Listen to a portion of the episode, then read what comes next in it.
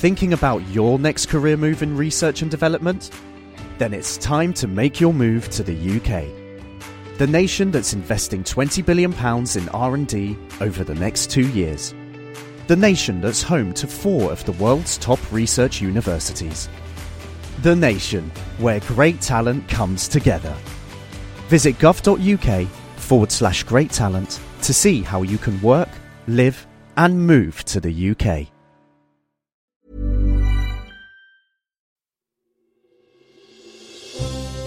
Question of the Week from the Naked Scientists.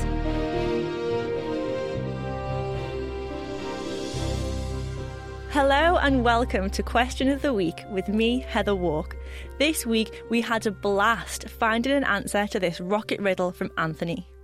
Would a rocket launched from a tube, like a bullet from a rifle barrel, be uh, assisted or hindered by that?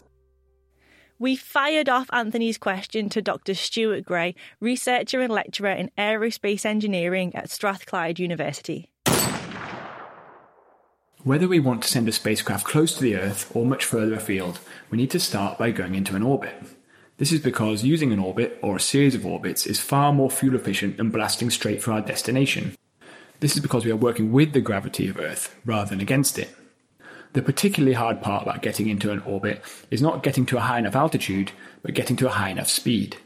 For any given altitude, there is a specific speed that must be achieved in order for an object to avoid falling back to Earth. For low Earth orbit, this is about 7 kilometers per second or 16,000 miles per hour. That's pretty fast. Most bullets only travel at one kilometre per second. That's not even close to seven.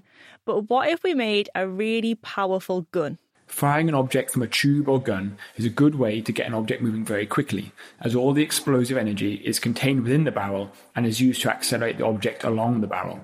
For getting into orbit, though, even a very large gun would struggle to get an object up to the velocities required.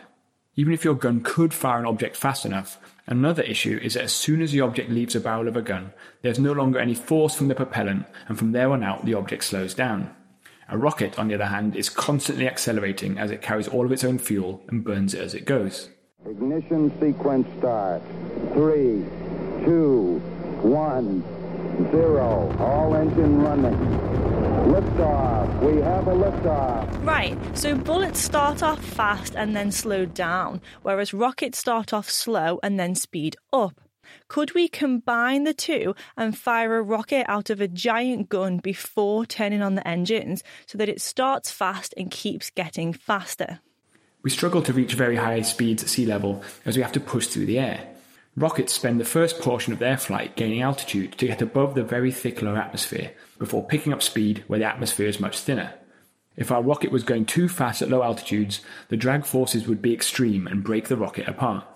If we were to launch our rocket from the barrel of a gun, we could imagine that we would get some boost in initial velocity, but this wouldn't be any real help, as the rocket would experience lots of extra drag as it exited the barrel.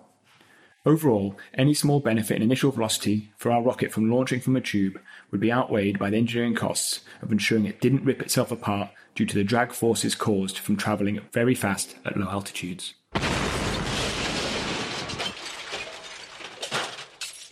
Hmm, not sure our astronauts would thank us for that.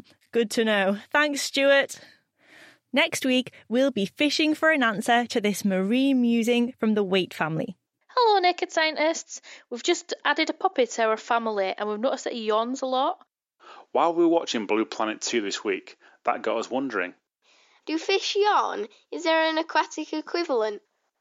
So, what do you think? You can email chris at nakedscientists.com, tweet at Naked Scientists, find us on Facebook, or join in the debate on the forum. That's nakedscientists.com slash forum. Until next time, goodbye.